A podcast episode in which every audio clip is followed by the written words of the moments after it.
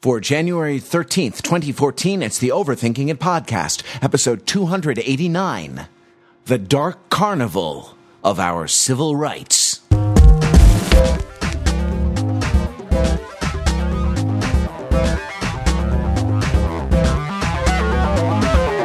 Welcome to the Overthinking It podcast, where we subject the popular culture to a level of scrutiny it probably doesn't deserve. From Los Angeles, I am Matthew Wrather, trained clown and uh, I'm here with the panel to talk about other clowns, the mentally disturbed clowns, in a sort of group or cabal or cadre or posse, if you will.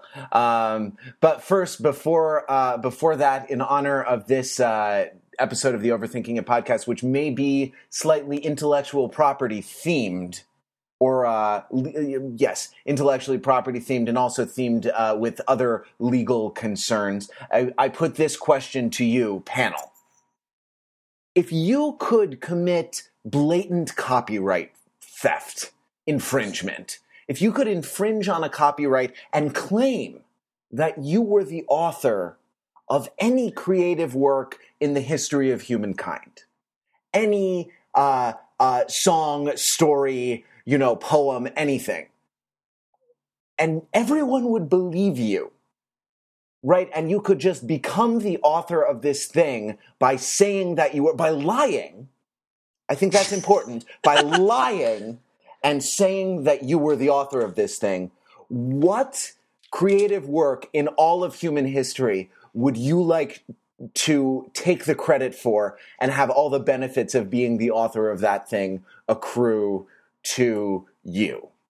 Uh, first in the alphabet, uh, yell at me if I'm wrong, but I think it's Peter Fenzel. Thanks very much. I, you know what, I'm going to say the hokey pokey. I'm going to say the specifically the hokey pokey, not necessarily the hokey cokey, which is the UK version of the hokey pokey, but the hokey pokey, the US version of the hokey pokey. um, I, am uh, just a quick look shows that it was copywritten in 1942. Um, gosh, there's a claim of authorship by the British Irish songwriter Jimmy Kennedy, uh, who also wrote "We're going to hang out the washing on the Siegfried line" and a Teddy Bear's Picnic. I'll let him keep Teddy Bear's Picnic, but I'm taking that hokey pokey. And the reason that I'm taking it is that the currency I would be paid in is joy. Specific happy dancing children and their satisfied parents. Uh, I would feel guilty taking money for my thievery. Um, fame would be fine, but I really, what I would really want to be able to get if I don't have the satisfaction of actually doing the thing is that look of recognition from people on the street as I instantly know the positive effect that this work that I've done has had in their lives, even if it's not actually my work. I'll take that look. I'll take that affirmation, even if it's not actually something that I deserve. And, and I would love to have people just sort of stop me on the street once, if they hear my name, like if we're having a conversation, and then like all of a sudden start doing the dance, like putting the right hand in, taking the right hand out, dancing all about. Getting that from like police officers and people at restaurants would probably be like really, especially because if I didn't tell them my name, they probably wouldn't know me by sight. So it's something I could turn off or turn on at will. Uh, I just the idea to get people to like excitedly dance for me in a way that communicates fun times that they had in, in weddings or in, in in kindergarten. I feel like that would be worth it. I, that's what I'm, I'm going to stick with the hokey pokey. Excellent. Definitely. Uh, do you remember the uh, the Colbert Report week that was live from Iraq? where uh, Stephen Colbert tried to get the the senior non commissioned officer in uh, in Iraq to lead the troops in drill and practice, which was essentially the hokey pokey and consisted of like right hand in, right hand out. And and uh, and to his eternal credit, uh, this particular sergeant would not do it because he had some dignity. to answer to answer your rather leading question, no, I do not remember that. Well, that was a thing, and it happened. that was a thing that happened. um, Great. Uh, Pete, of the things that you put in and out in the hokey pokey, uh, for example, your right hand, your mm-hmm. left hand, your sure. right foot, your left yes. foot, and so on, What yes. is your favorite thing to put in and out? My whole self. your whole self should be your favorite thing. Because if your whole self is your favorite thing, isn't your favorite thing, nothing else can be your favorite thing. My second choice, by the way, is The Greatest Love of All, uh, the Whitney Houston song. if, if I could claim to have written that, that's choice number two. But choice number one is the Hokey Pokey. Excellent. Uh, moving on to the next in the alphabet, Mark Lee. What do you want to take credit for? So I- I'm going to hijack this a little bit um, for reasons which I'll explain in a moment. Um, uh, you, we may have made reference on this podcast to friend of Overthinking It, John Levin. And when I saw him recently, um, I said, "Remember the time you made that joke where uh, the national anthem of Vietnam is the Creedence Clearwater song "Fortunate Son"?" I thought that was a hilarious joke. And John is like, "Did I say that? Did, did I come up with that?" Like, I really hope that I did because that's a really funny joke. And I don't recall myself being so funny. Well, John is actually a very funny person. Um, so I wish that I came up with that joke. A because it's A because it's hilarious. Um, um, you know, for all those times when you're uh, or you're you have Vietnam War themed humor opportunities, which I know you have plenty of if you listen to this podcast. Uh, and B because I want this joke to have originated with John Levin. I really hope that he came up with this and like he didn't, uh, you know, just sort of like randomly channel this from uh, from a movie or something like that. Now, to be clear, I just Googled Vietnam national anthem "Fortunate Son." and it did not come up with anything that indicates this is from a TV show or movie. Uh, just so you know, now in my Google search history, tied to my account, is the search term Vietnam National Anthem Fortunate Son. I'm a little embarrassed about that, but it's going to be worth it because um, uh, because I'm prompting this conversation to our overthinking it listenership to uh, let us know in the comments if you have heard this joke before about how Vietnam's national anthem is "Fortunate Son." I, Mark, I, I just want to jump in for a second and clarify a point that you've made here, yes. if that's all right. You had all of human history.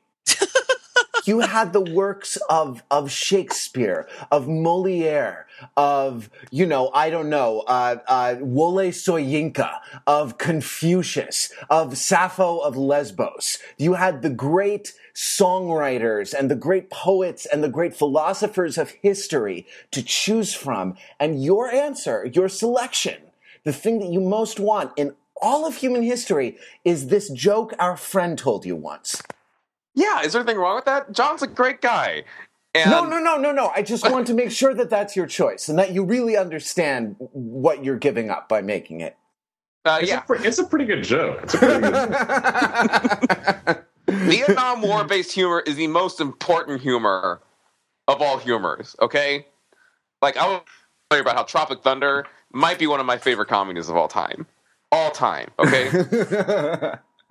I'm gonna so, let you so, finish, but Tropic yeah, don't, Thunder. Don't don't take me down from this peg here, no, right? No, I'm my, sorry. My friends did not die face down in the mud to give us this humor opportunity to just let you denigrate it, okay? Uh, yes, sir. And I'm I'm sorry. I didn't I didn't mean to offend. As I as I was saying, I only meant to clarify. Uh, I only meant to clarify.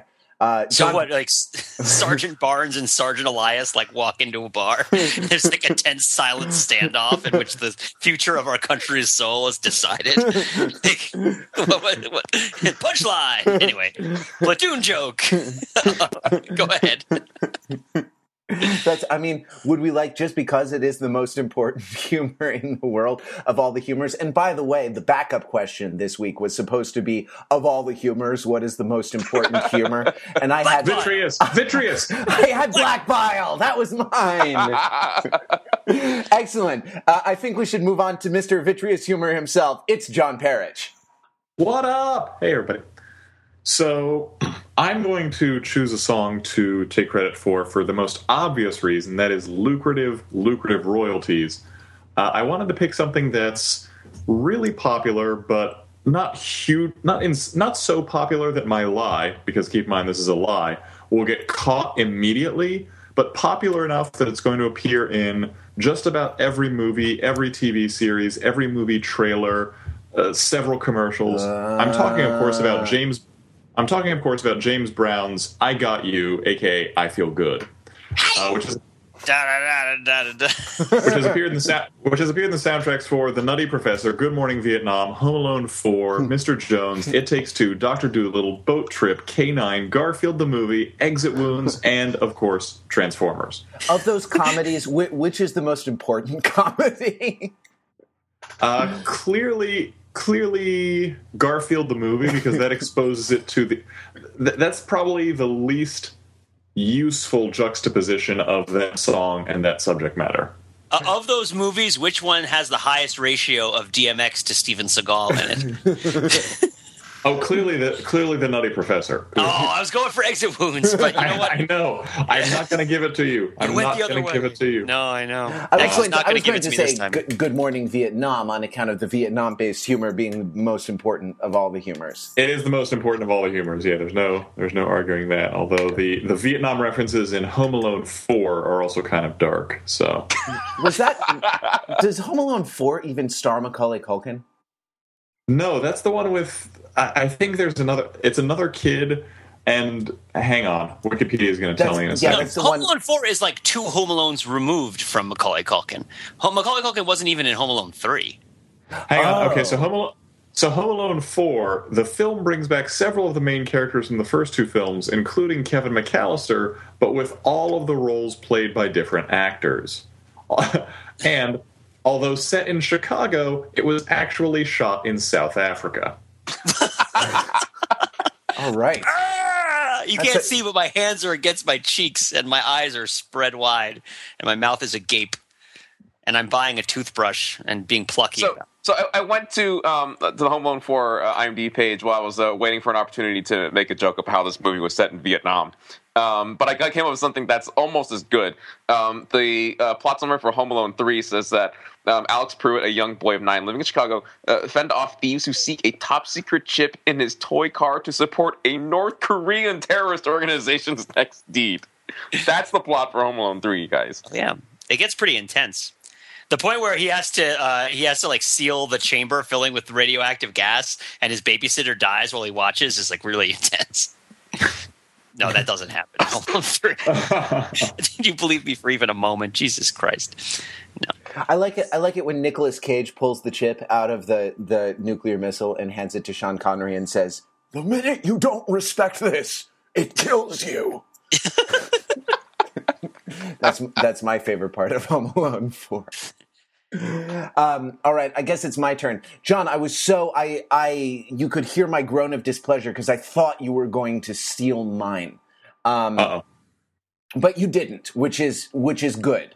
It's uh, it accrues to your benefit, sir, that you did not uh, steal my answer. Um, my I I was reasoning like you mostly for the Benjamins. I mean, I suppose if I could take credit for a work of poetry, uh, you, you think I would pick the unsurpassed and unsurpassable uh, work of best work of literature in any language ever, uh, Milton's Paradise Lost. But part of the the uh, glory of it is that it was written by a man as thoroughly disagreeable as John Milton. Um, and and so I, I would probably take credit for Yeats's uh, "When You Are Old and Gray and Full of Sleep," which is a poem you should Google and read to yourself very quietly, for it will make you cry. But uh, uh, no, the thing I, I'm going to take credit for, and all the benefits of this are going to accrue to me. It is a, a creative work that is under copyright and for which royalties are paid whenever it's used in uh, film or television. Um, that is the song "Happy Birthday to You," uh, which I will not sing here on the podcast because I don't want to have to pay royalties to uh, uh, the, the the estates of Patty and Mildred J. Hill. Uh, who are- no, stop! Don't. Be- They're, they're not. I'm kidding. I'm kidding. Applebee's is fun, it's true, especially when we sing for you. Good news is we sing for free. Bad news is we sing off key. Sound off, one, two, sound again. Good for happy birthday to you. Is it? Is it not like?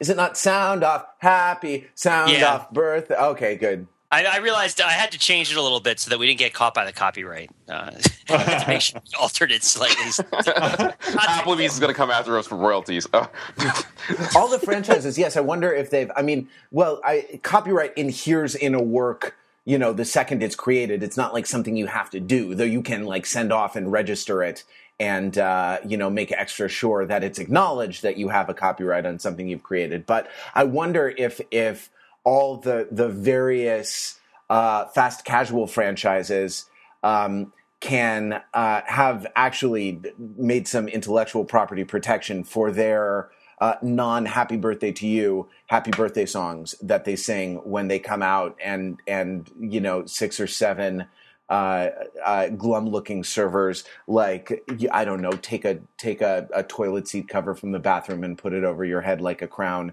and you know clap despondently uh, and uh, kind of mutter the song at you.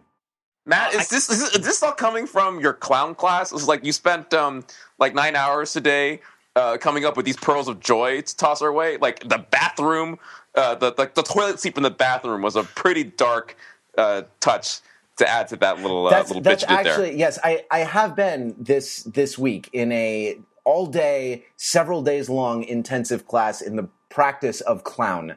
Uh, so I am like I'm full of juice tonight. Perhaps you can tell, but um, but the the that uh, particular detail is a real thing that I did not make up. That is from a chain restaurant called, I think, like the Roadhouse Inn or the Roadhouse Diner or the Roadhouse Cafe or something. And there's one near where my dad lives in the central coastal region of California. And, uh, you know, they come, uh, they come out and they, they take the toilet seat cover and they put it over your head and they sing, uh, they sing a song to you if you, uh, if it's your birthday or if you claim that it's that it's your birthday, um, which is which would be a particularly fiendish and uh, cruel thing to do to say that it's your birthday when it's not your birthday, uh, so that you get you know the sad little chocolate chip cookie with the candle sticking up out of it and the glum performance by by seven or eight servers from your local fast casual dining chain. Glum, glum, sir. I take that as a slight against my former professional pride. I was never glum when I sang that song when I worked at Applebee's. Were, were your I, colleagues were your colleagues glum? My colleagues had me do it. That's why I wasn't. That's because I wasn't glum. My colleagues didn't have to do it. That was why they were happy. well, if you if you did not have the benefit of having Pete at your Applebee's on your birthday.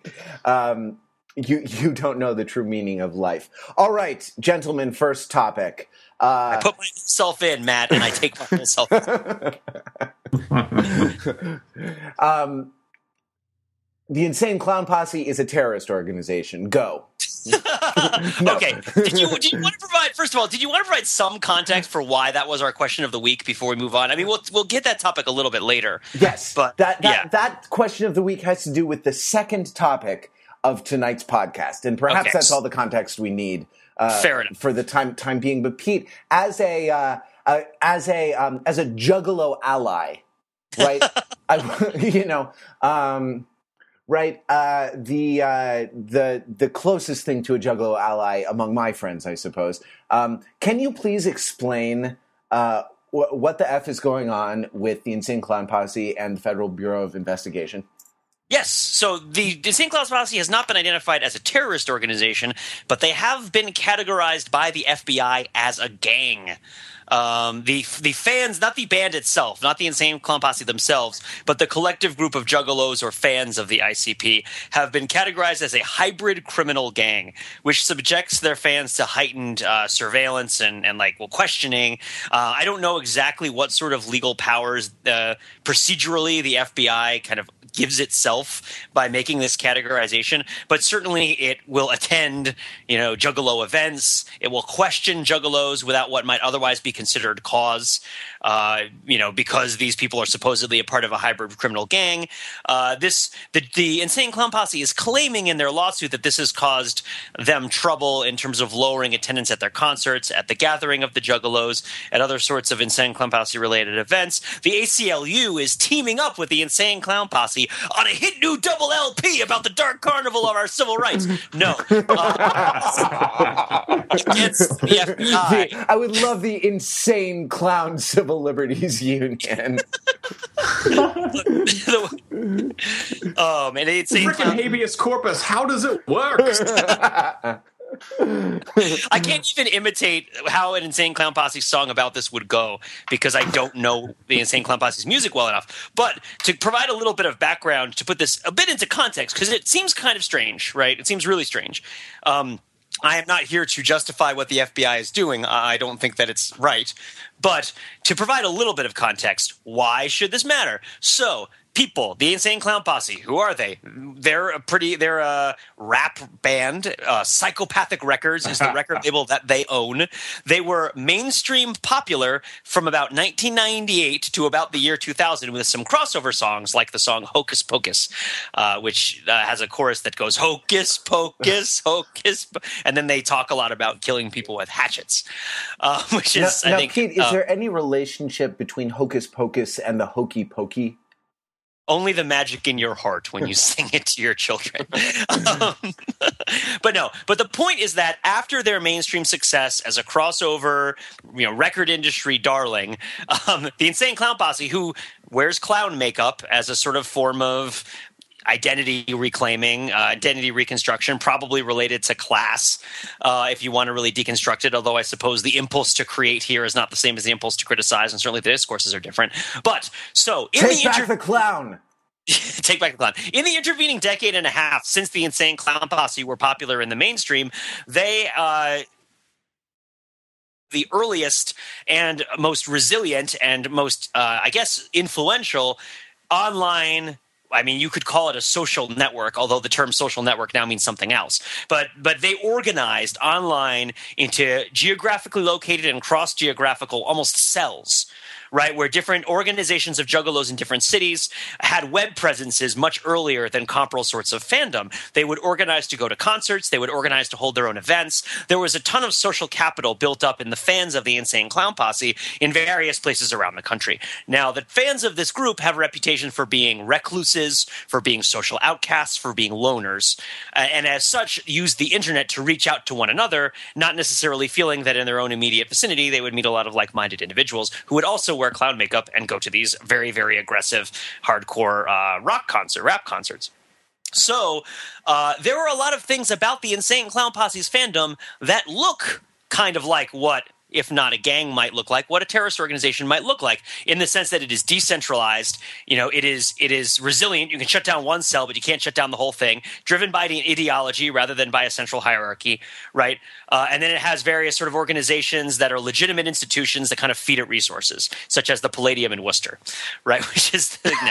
Uh, concert venue joke. No, um, but the point is that they that if you were to want to organize people, you could do worse than look at how the Juggalos have done it over the course of the last fifteen years. Now, nowadays, they're not necessarily always breaking new ground. Lately, there have been revelations, most notably through the virality of the gathering of the Juggalos promotional videos, that this society has grown among us and is has kind of remained uh, independent of the uh, editorial blessings of mainstream quality control apparatus, right? And as such, they make like silly commercials that are 15 minutes long about helicopter rides and Ferris wheels.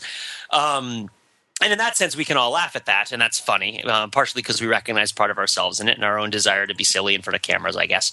But uh, and certainly there are acts of violence that are committed by people who also like this music. Uh, there are also, I mean, there are also acts of violence that are committed by people who like other acts of kinds of music.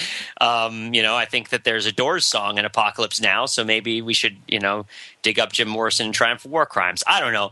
The point is that uh, there is a social organization. There are crimes that are committed by the social organization. Well, not by the social organization. That's the question. By individuals in the social organization.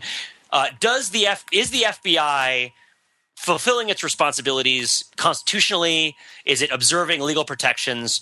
Uh, is what they're doing right? What does it mean for art? That they're saying that the the thing that defines whether these people are a gang which in and of itself is a strain is a is a problematic thing to kind of label a group of Americans as an American internal law enforcement organization, right? It's like, well, these people are these people are are are othered from the other people, and they have lesser rights, and we can search them more easily and question them more Well, easily. it's it's it's not necess- it's not necessarily a, a declaration that confers more or fewer rights upon the people involved. Although I think that is the assertion that ICP is making in the lawsuit.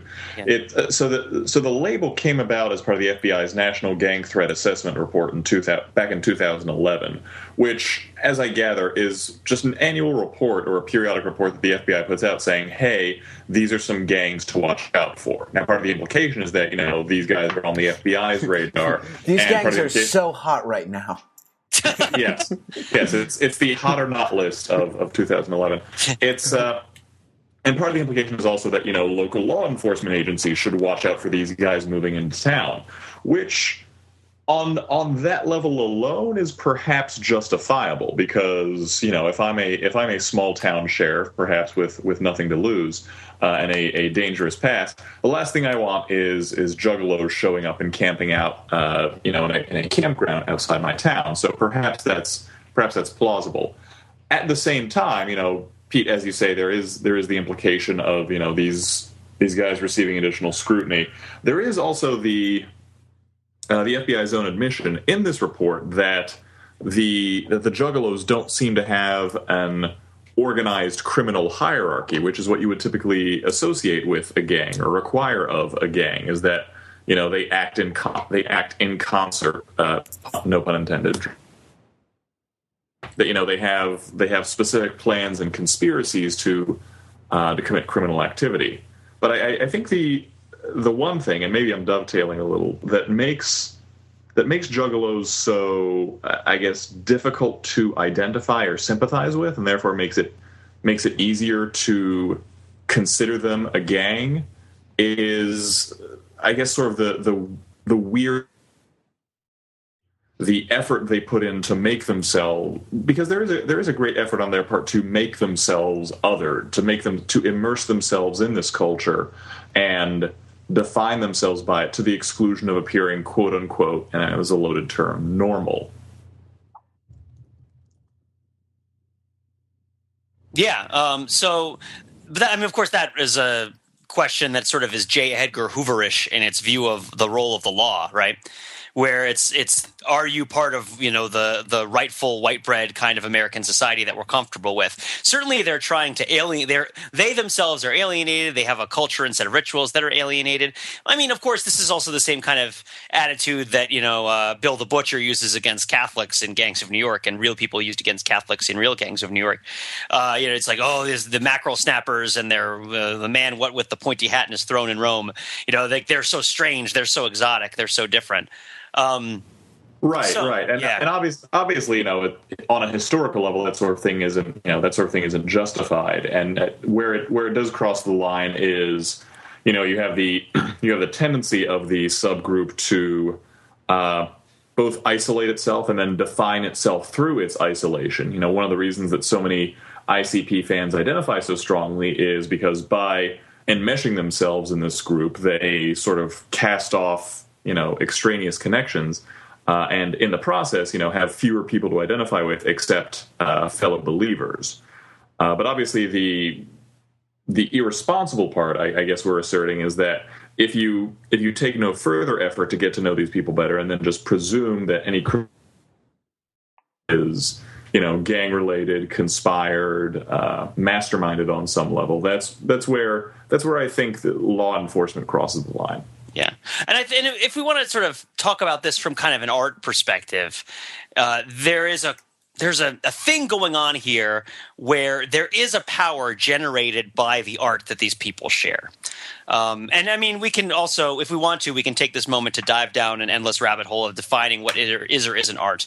Um, and I guess we probably Uh, no, need for- to talk about for, the bit. For that, I refer everyone to the previous Overthinking It podcast episode uh, called "What Art Ain't," which you can Yeah. Google for on Overthinking It, and that that contains a um, comprehensive definition of at least what art isn't uh, or ain't, if you will. Right. And I won't. Exactly.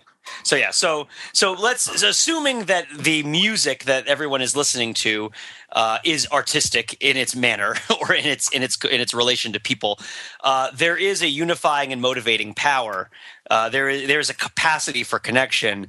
There is there is an extrinsic result to the music. There are effects that are measurable in sort of non-art metrics like we'd like to think of artistic things entertainment things happening as a sort of diversion from the main mechanisms of the operations of our society uh, we like to sort of think that this it can be above these sorts of things. But here is a situation where you know the the F, the local law enforcement should know. I mean, they should know if there's a large organization of people that lives in the town, right? If you're a cop in like a in a small town and there's like a large group of a couple thousand people that like hang out in your town like you know once a year, then you should know who they are and you should know what they do. What you maybe shouldn't do is start from the assumption that they're a dangerous bunch of murderers, um, but you should know, like you should understand it. And there's an effect that that a unifying song can have on people right that will that will make them something that the police need to know about uh, to do their jobs effectively which should be to protect people right? And in this case to even to protect the juggalos right? You know like you know, underneath that makeup is still a person that needs to be protected from other things that could threaten them you know? And i mean a lot of the time you're wearing that armor as protection because you're thinking the people around you they won't protect you the way that your scary clown face will. But anyway uh, i don't want to get into that too much. But anyway um, just that I just think it's interesting to look at the kind of uh, the kind of extrinsic effects, the places where art uncomfortably meets with the ways that the ways that people try to define their role in society or the good in society in a way that doesn't include art. So maybe I'm not doing a great job of explaining this, but so if you are setting out to decide what is good, what should I do, what is my role and what is my job, what is the right thing for me to do in my life, and you decide, okay, I want to support like justice and fairness and safety, and these are the things that I believe in, and these are the things that I do, and then someone comes along and said, I just made an Alvin and the Chipmunks movie, and you're like, well, I, my definition of what my world is um, that doesn't seem to have anything to do with an Alvin and the Chipmunks movie, except insofar as much as providing a safe environment for people to enjoy it, perhaps. But like the idea of chipmunks that are also people and they sing songs and the songs go faster than regular songs, there are a lot of really strange reactions that people have to this kind of like nexus of interaction between uh, a definition of your own purpose that you set for yourself or that you find in society, or a definition of the good or a definition of virtue, and then like something creative that comes in that you didn't consider or that isn't sort of grokkable in that sort of uh, first principles driven way of looking at things. And in this case, it's like here's a whole bunch of people that have this you know combination of symbols and rituals and ideas about themselves and ideas about each other that are tied up in their experiences as students but also in their upbringings and their neighborhoods. There's a lot of economics and class and races involved in it. And all this stuff is all happening and it's unified by these clown masks. And i'm sure not going to a blaze dead homie concert. So how am i going to figure out what this is all about right? Like, and how do I figure out what it means to me and my definition of the world? And I think that, and this I think affects both our first conversation topic and our second conversation topic, which we'll talk about later, which is then um, how does that affect my idea of what I should be doing with myself? Um, and, and and what does that do? Like art challenges people, right? Uh, even bad bad art even challenges people more than good art. It's easy to to like say, well, it's good art. Like it's easier to deal with. I was reading a Reddit thread today where people were talking about the first time they ever saw male genitalia, and someone wrote down that they the first time a woman so the first time she saw male genitalia was Ian McKellen naked on stage in King Lear. It was like the first male genitalia that she ever saw in her life, right?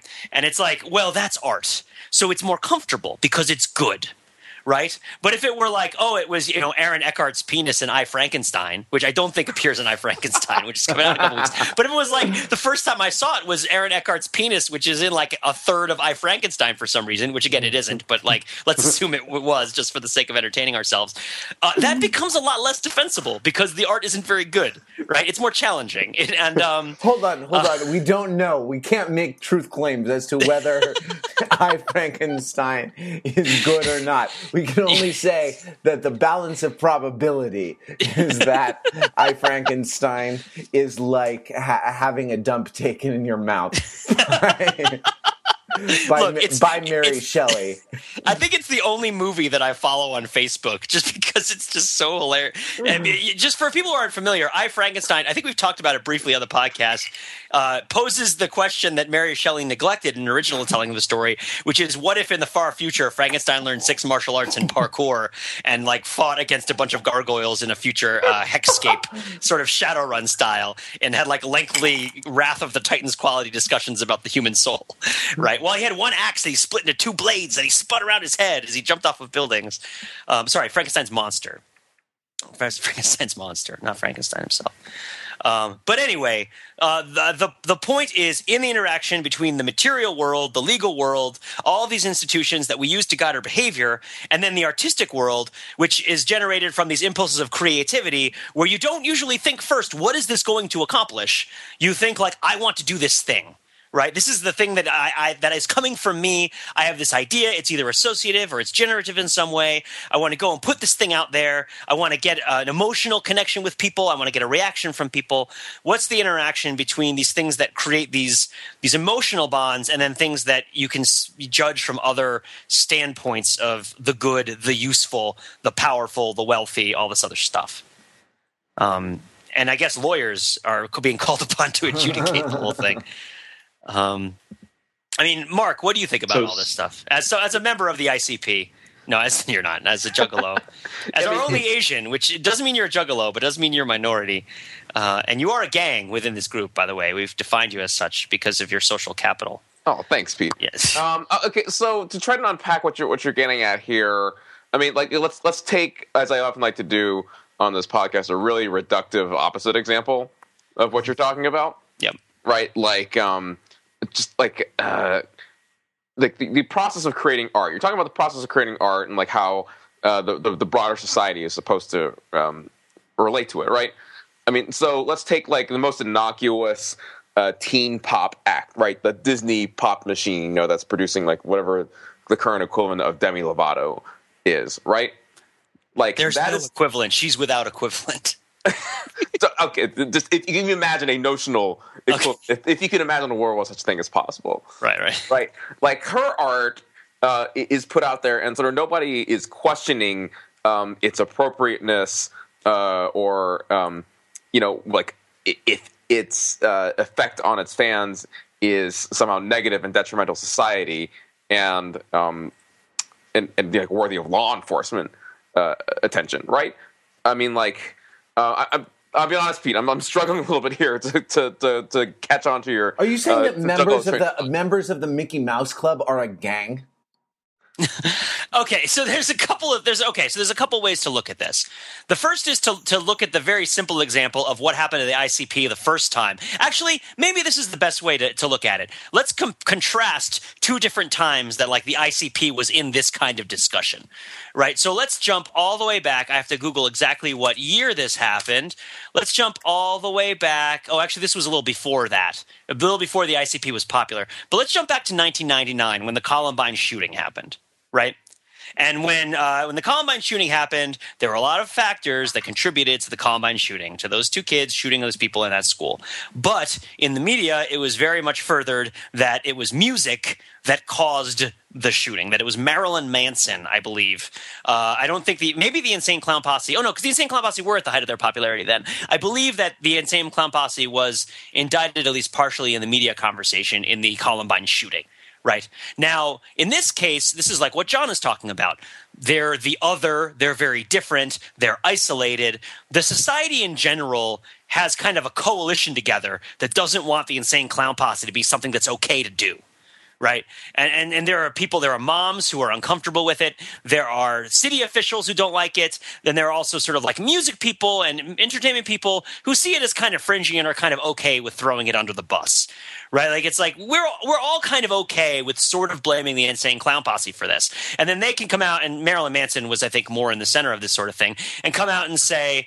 Um, no, this isn't our fault. What about freedom? What about guns? What about mental health? What about all this other stuff that could cause this? Where were the parents? All this other stuff. And but it's very much like the people we're accusing are have are responsible, have the burden on them. The burden is on them to explain to us why they're not responsible for unrelated people killing unrelated people. Right? Think about the power balance there. And now think about the power balance now, where the ICP is teaming up with the American Civil Liberties Union to sue the FBI. Right? Now, to me, that speaks to a vastly different institutional dynamic between the art and the extrinsic effects of the art. The things in society that make us want to blame the art for things or credit the art for things, the ways in which the art challenges us right? And that's the problem that that that's the sort of problem that um, is being posed here.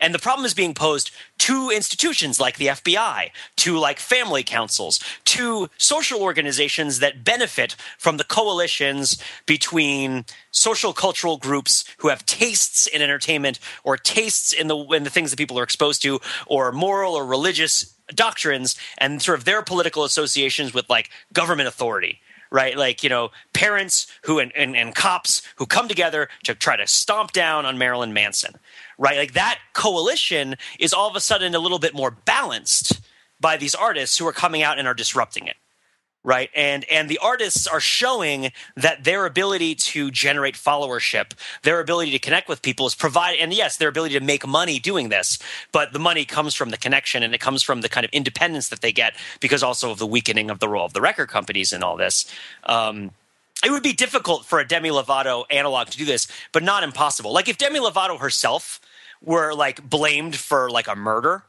right? Like, let's say somebody just went out and just like shot a bunch of people and was just like, Demi Lovato is my idol, right? And then for some reason, you know the the the FBI, the NSA, and then like the, you know the vice president, Joe Biden, all teamed up and were like Demi Lovato needs to offer an apology on television for her role in this, right? Like Demi Lovato has enough followers in social media, she has enough clout, she knows enough people that she personally and her agents and her apparatus could try to gather like a defense, right?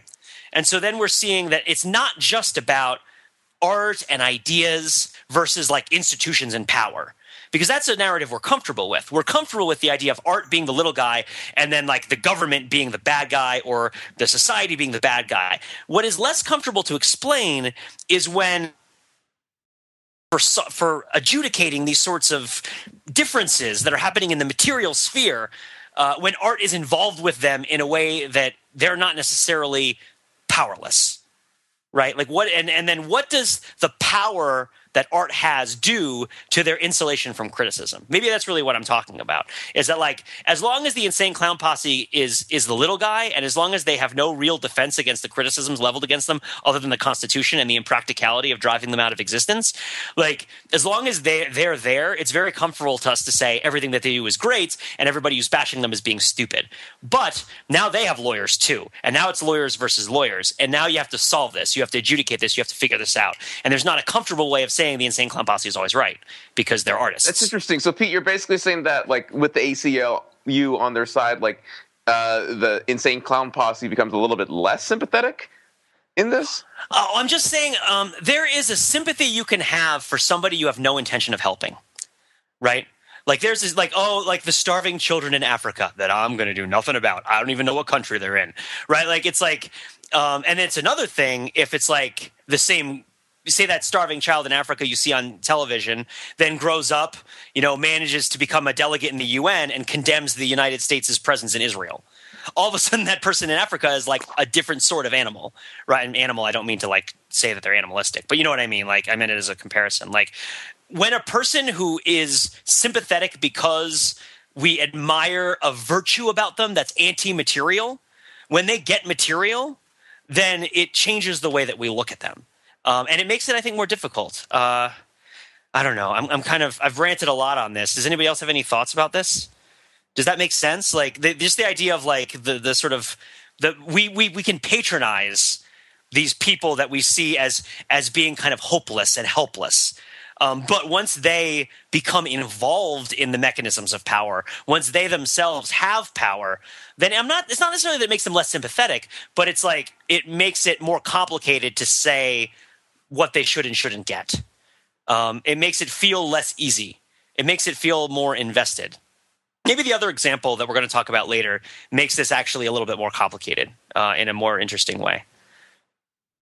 I'm just sort of sensing that if I stop talking, no one else is going to have anything. Yes, so here we go. I'm segueing now. So okay, good. Keep stop talking. Let's, so, let's do it. Speaking of insane clowns, Shia LaBeouf has been up to some stuff. Yes. That there we go. That's, that's a that's a graceful segue. So, and this actually flew a little bit under my radar until very recently. So it's it's interesting to me of late. So, in summary, Shia LaBeouf made a short film a couple years ago. I want to say in like 2009 or so, uh, which completely ripped off the the premise and a good aspect of the story from a cartoonist named uh, Daniel Clowes or Clowes. I'm not quite sure how it's pronounced, unfortunately.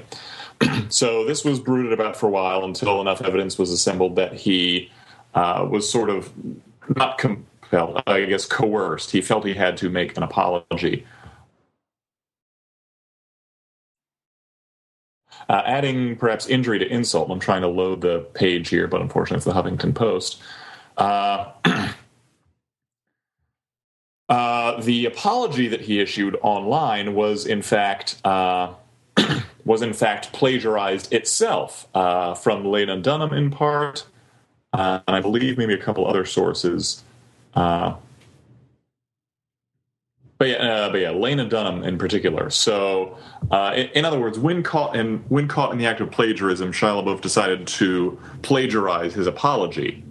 So when caught on this, in turn, Shia LaBeouf's response was, "Oh no, no, no! This is all just performance art. I'm really just making a comment on, you know, the nature of art and creativity in the digital age, and you know how weirdly corporate it is to claim to own an idea, man." Uh, Shia LaBeouf has since announced, I think just over this weekend, that he is retiring from from art of any sort. So this this was interesting to me, simply uh, largely because uh, largely because of a, a discussion I found that sort of summarized all this for me by a, a web comic cartoonist himself named Chris Straub. Uh, Straub, whose whose work itself has been plagiarized or just copied without attribution at, at several points uh, along the internet. Uh, so he makes the assertion that you know Shia tried to shift this conversation once he got caught, uh, and I'm going to quote uh, Straub's blog post here, which I'll share in the notes of the show. Quote Unfortunately, he came to this thinking after his financial success. If this was first year art school, he would have been expelled. Art has to have a thesis and it has to be accountable. You can't not turn in your art homework, then claim the whole point was to make a high concept statement about not turning in your homework. Uh, close quote. So I'd like to, I'd really like to open that up to the group just because whenever someone makes, A, I don't think Shia LaBeouf's position is at all defensible in this, but I would like to whenever someone makes the statement that art has to do this, I, I instinctively want to pick it apart. I instinctively want to examine it. So I want to turn that to the panel. Does art have to have a thesis, and does it have to be accountable? Anyone who says you can't not turn in your art homework, then claim the whole point was uh, to make a high concept statement about not turning in your homework, anyone who makes that statement has not been to art school. Because in, in, in fact, you can do that. Uh, and, uh, and in several quarters would be celebrated for, for having done that. Um, I say as a person who's gone to something like art school, though not for drawing and stuff. Um, look, I like I, I feel like before we even get into this, like I want to offer about seven to 14 disclaimers uh, right about this because you can't talk about intellectual property and the work of art in the age of digital reproduction without crossing the streams um, of a number of discourses that work at cross purposes right? There's a sort of normative moral discourse. There is a legal discourse, which is like thorny and you really need to be an expert in in order to say anything useful. Um, and there, then there is a discourse of kind of like common decency or of, uh, you know what what the average person would would expect and all these things are are are more often than not i find at at cross purposes um, so talking about you know, uh, issues of of copyright infringement or piracy or fair use or what gets called fair use, right, is a real cluster F to try to step into um, without uh, several without you know advanced credentials in several martial arts. But um, the the the very specific question, John, that you ask uh, I want to answer, which is that uh, you know you you feel like um, anytime anyone says art has to do something, you instinctively recoil against that, and I'm with you. I say f them You know, I say my art doesn't, I, I say I'm not even going to turn in my art homework. I say I'm not even going to turn in my art homework homework, you know, and, uh, uh, right. And, and to say that sort of art, art has to have a thesis is, um, is I think naive because after all, the author is dead. I, I think it may be more accurate to say art has a thesis whether you intend it to have it or not, right? Yeah. Like the thing has aspects and elements that we can talk about, and those elements may have consequences of various kinds, uh, and we can talk about those consequences as well. Um, but to say that it's a sort of a priori requirement that you know art have uh, have a point is, I think, setting yourself up for some really insufferable melodrama. Yeah, the the element of Straub's statement that I I had the that I had the bigger objection to is is his follow up uh, that art has to be accountable, and my fear with that is that that that puts an undue premium or an undue bias in favor of artists who are also articulate, people who are better able to couch what they're doing within the language of an existing genre, of an existing status quo, which a casual inspection of art history will tell us uh, cuts out a lot of stuff on the avant-garde, a lot of stuff on the fringes. Like if you're if you're really able to define what your art is about in a way that a, a common audience or even a critical audience can appreciate, then you're not really pushing the envelope, as it were. You're not really you're not really doing anything new, new and in a number of artistic circles, that's kind of the goal. The goal is to do something new, completely original, untouched, un, uh, unapproachable. So Right. So you're saying we don't want to foreclose the possibility, right? Like in, and we Right. don't really want to foreclose any possibility that could reasonable that could you know lead to some productive avenue of artistic production. Right. Yeah. Now, yeah, okay, good, exactly. Now, all that being said, I all that being said, I it doesn't seem clear to me that any of this would be a defense of LaBeouf's activity, just because it. I don't know. Like at, at this point, I, I I really struggle because I'm looking for a better rationalization than this just doesn't feel like an art project, Shia LaBeouf, but this just doesn't feel like an art project. Like if someone has to if someone has to stand up and tell you, "No, no, no, this is art. This isn't, you know, just this isn't just me standing naked on a street corner painted blue and, you know, playing the ukulele. This is in fact an art project." Then I, I don't know. And again, I'm I'm sort of guilty of my own thing here because I'm I'm defining what art has to be. But one of the one of the things I've always believed is that art has to be identifiable as art to I guess the average rational viewer. Like you can't just pass it and say, "Oh, this oh, what is this? I, I mistook this for subway directions or something like that." Yeah, I, I mistook this for feces smeared on the side of a wall, and I, I, mis- mistook this for a mess. I mistook this for a gang. yeah, that, see, this is all related. Like, I hope everybody's seeing the obvious connections between the Shia LaBeouf situation and the Insane Clown Posse situation. The idea of this is problematic for inarticulate artists who are incapable of explaining to people why they're doing what they're doing. And that's the big challenge, right? The idea that it's like the art might not have necessarily been made with a thesis, but in talking about the art as outsiders or as readers or understanders of it, we might feel that it, it has to have a thesis. And its accountability could be something that we might discuss. Right, like Shia, LaBeouf. Part of why he doesn't, doesn't, he, it's hard for him to say this is just art, is because he's benefiting from it financially, like substantially right? Like he's made a movie that he's Yeah. selling to people.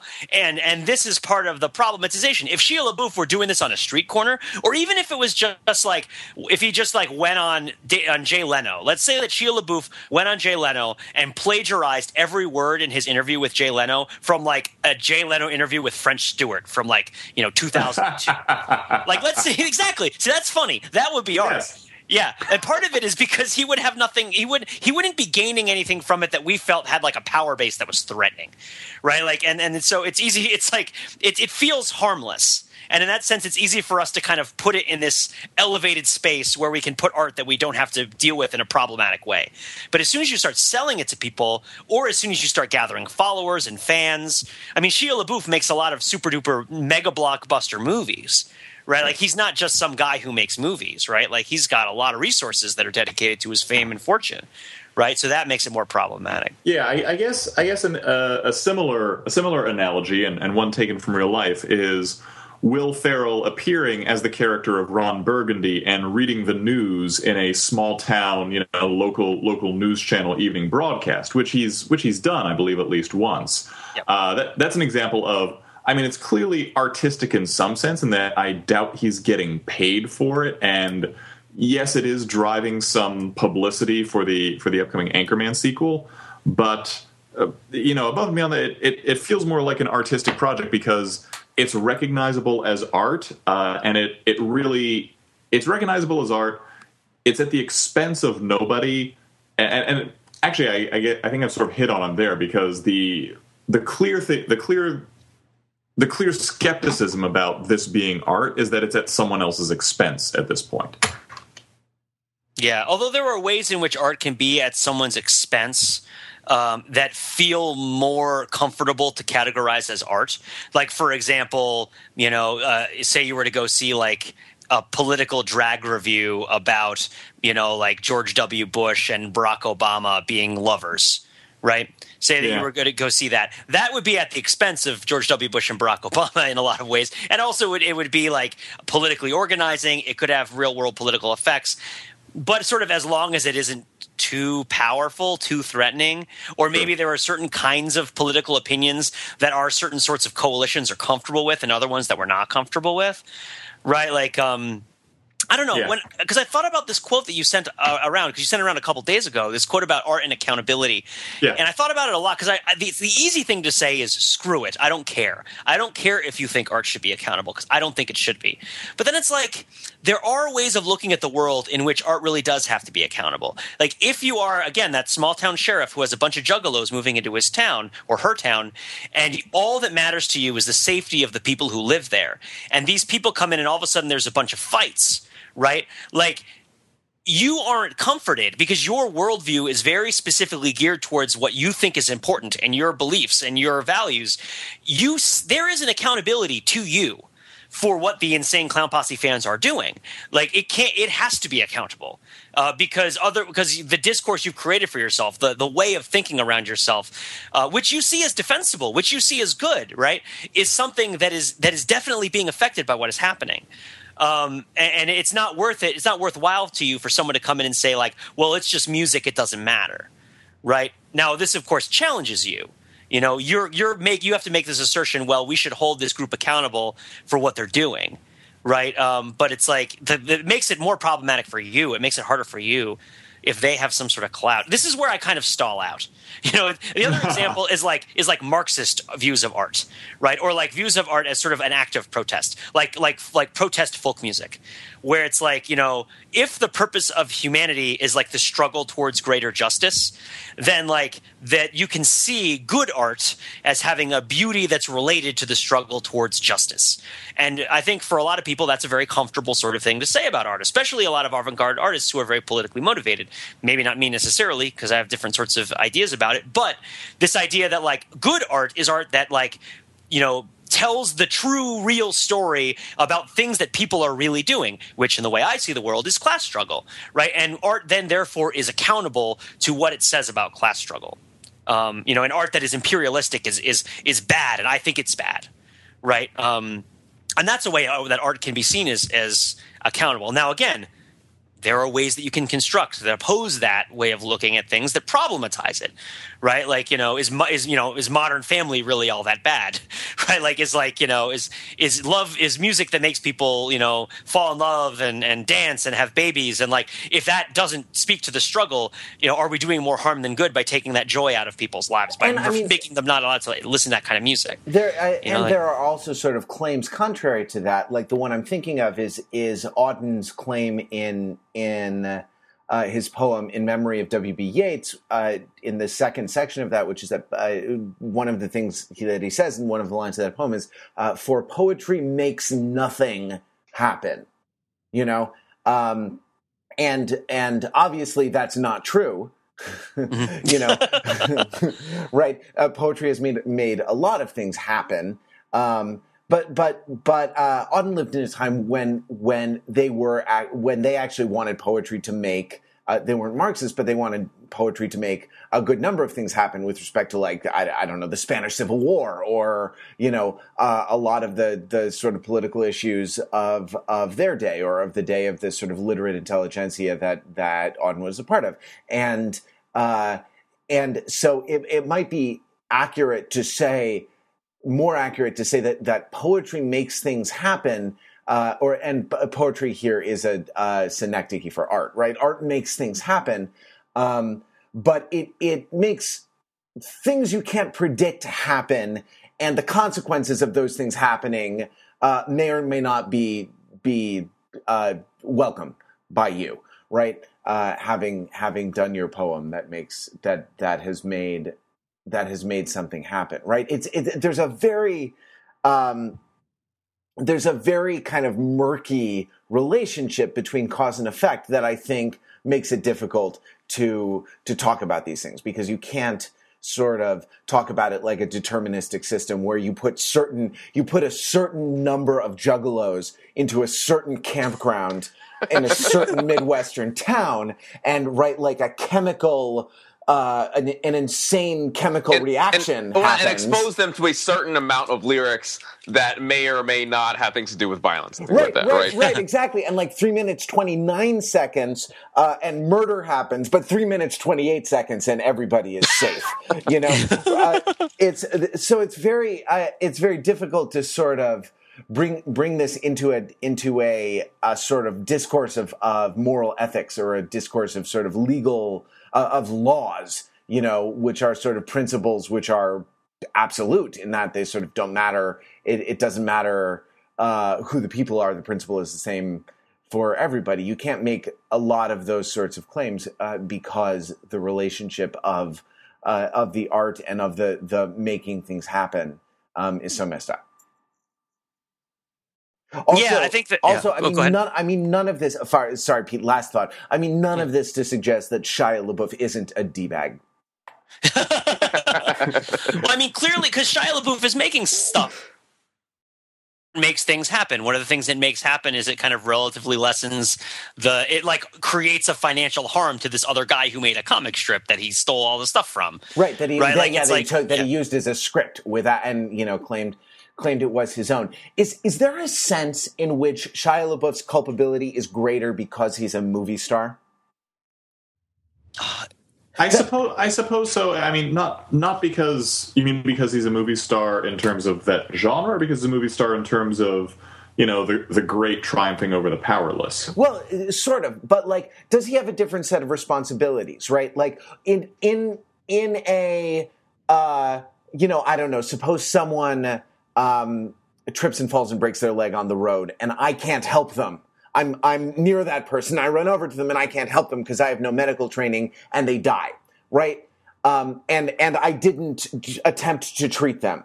I don't think my inaction is culpable. But if I were a doctor, right, I have a different set of responsibilities toward people in the world, and we recognize that there are different ethical responsibilities based on your background or your training or your position in life, right? Different uh, professions or different sort of uh, classes of people, and I don't mean social classes, I mean different sort of divisions of people, have differing sets of ethical responsibilities vis a vis one another. Uh, d- does Shia LaBeouf have more of an obligation not to rip off the work of a creative artist because he makes his living as a creative artist and and believe me my fingers are, the the aerobics of scare quotes are strained by the the bunny ears that my fingers are making in the air right now around the word creative yes. oh, yes. Okay, good. Thank you very much. Glad to hear that. I mean, I would say I'm trying to find the exact passage that talks about it, but uh, there's definitely the Bible definitely addresses this. if you want to know. To to whom much is given, much is expected. I think is uh, the Are you talking about the parable the parable of the talents? Right? I was actually talking about the story of David and Bathsheba, which is that Shia LaBeouf could have any movie he wanted. Right. Why does he have to have this one movie, which is the only movie that this poor guy would have? Right? Like, why, why does. like, that's, and there's grave punishments, and that's a great sin for him to. Uh, for him to steal the most, even if it's the most beautiful derivative work of cop- non-copywritten or copywritten fiction or whatever. But yeah, no, it, I guess there's definitely because I mean, when you said like, well, I can let somebody. I can go past somebody on the road and like not do anything and it's fine. You know, like there are definitely ways of looking at ethics that say that that's not fine. But it's also not and you are totally right in saying in our society we see people that have different roles as having different responsibilities. Um, and so I guess star. I mean, gosh, like, well, why does Angelina Jolie do all of that charity work? Is part of it because it's sort of a necessary cost for he to, her to be that famous? Right? Like, why does Bono do all the things that he does? I mean, yeah, certainly out of altruism, but certainly there's also this idea of the patrician that goes way, way back, which, like, in exchange for people accepting that you are wealthy and influential and powerful and high status, you're sort of expected to be benevolent. And that maybe certain doors will be opened for you if you understand this relationship, and certain doors will be closed to you if you do not. Certain doors at the um, United Nations, you mean? Well, I mean, I don't think I think more certain doors like at the Kennedy Center probably is a better place to start looking. Um, but I don't know. Maybe I'm thinking a little too Brahmin on all this, a little too Boston Brahmin on how like power is adjudicated and like which is largely at dinner parties. But uh, basically, uh, like Shia LaBeouf will find his price in the quality of his uh, on the quality of his wine, right? Like and in the the general generosity of his service.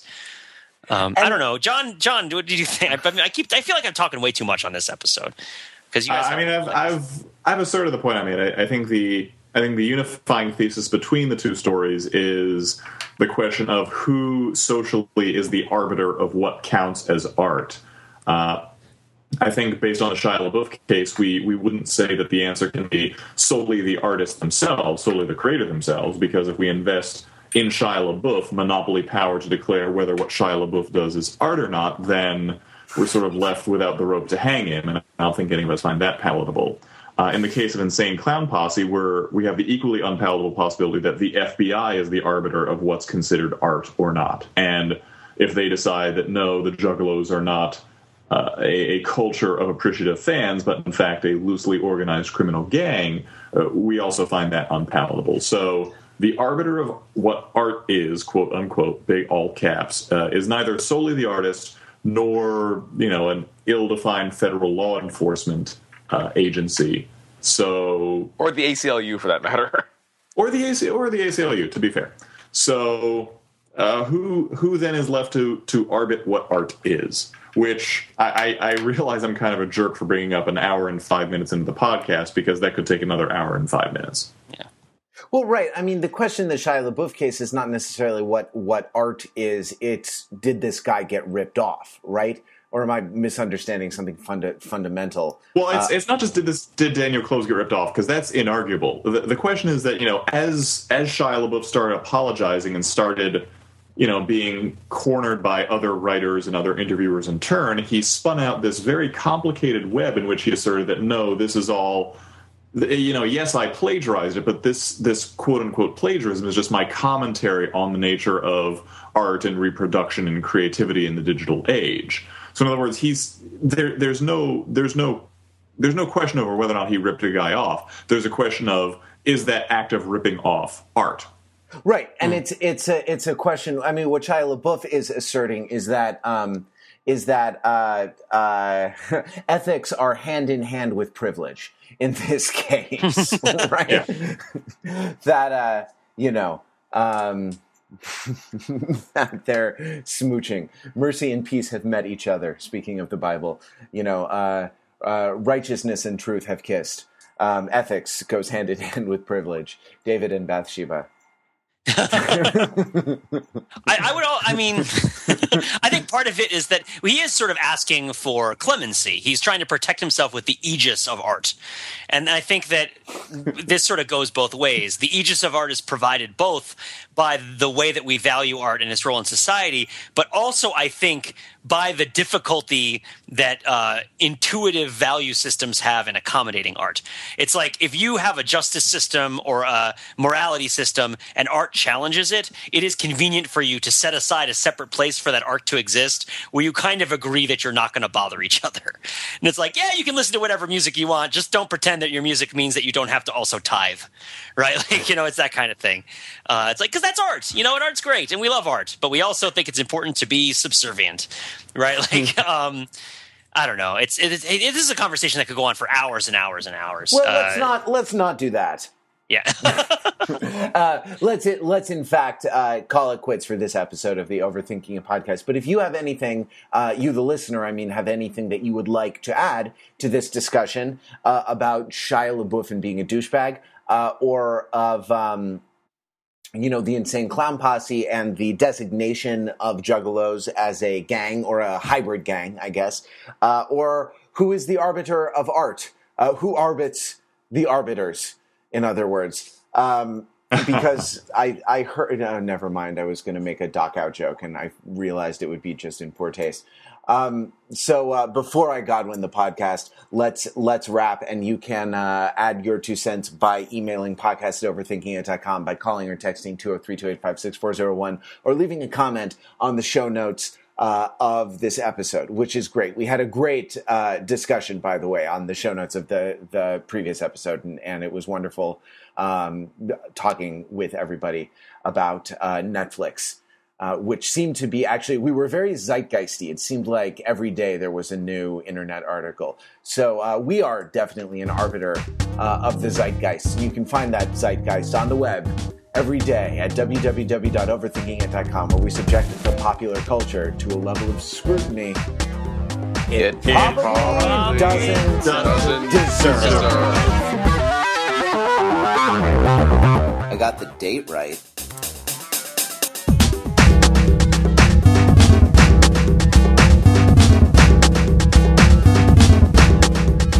Guys, I'm, I'm beginning to think that we need to think about how our podcast as a piece of art uh, is to be held accountable for the actions of people who listen to it. you know what? I think we're just going to call it the Adam Carolla podcast and see what that does to our listenership. I just think that if, if we do a whole episode on I Frankenstein, the accountability is going to be someone's going to come burn my house down. I mean, there are cars overturned. There are fires every time. I mean, are fans of the Lakers a criminal gang? or the Boston Red Sox, for that matter, right?